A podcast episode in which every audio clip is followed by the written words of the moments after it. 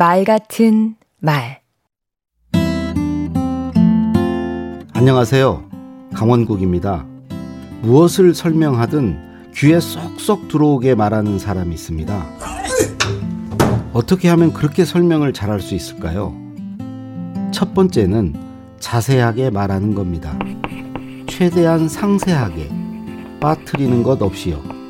그러면 설명의 기본은 충족됩니다. 궁금증이나 의문을 풀어준다는 생각으로 접근해야 합니다. 이때 듣는 사람의 입장이 되어서 그 사람 중심으로 말해야 합니다.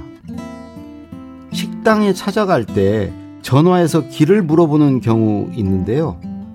주인이 자기가 잘하는 곳 이름을 대면서 거기서 쭉 올라오라고 하면 답답합니다.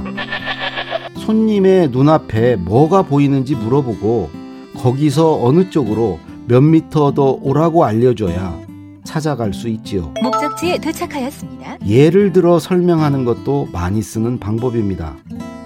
몇 평방미터라고 하지 않고 여의도 면적의 몇 배 크기라고 말하는 것처럼요. 가장 많이 쓰는 방식은 비교입니다.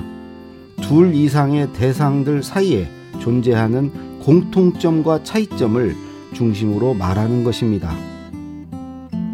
또한 숲을 먼저 보여주고 나무를 말해줄 수도 있습니다.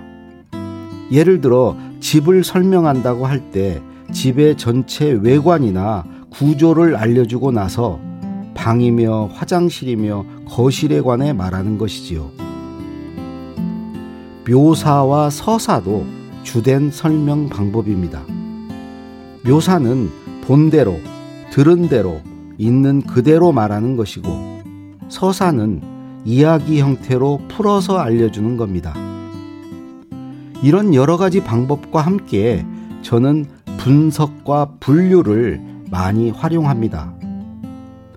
세 가지 특징을 밝히거나 다섯 가지 방법을 제시하는 식으로 잘 묶어주거나 잘 나눠주는 것입니다. 오늘은 설명에 관해 설명했는데요. 아, 쉽지 않네요. 저도 계속 공부하는 중입니다. 강원국의 말 같은 말이었습니다.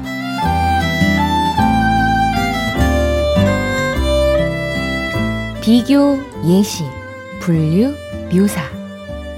설명하는 길은 여러 갈래지만 이거 하나만은 잊지 마세요. 궁금해하는 사람의 입장에서 출발하기.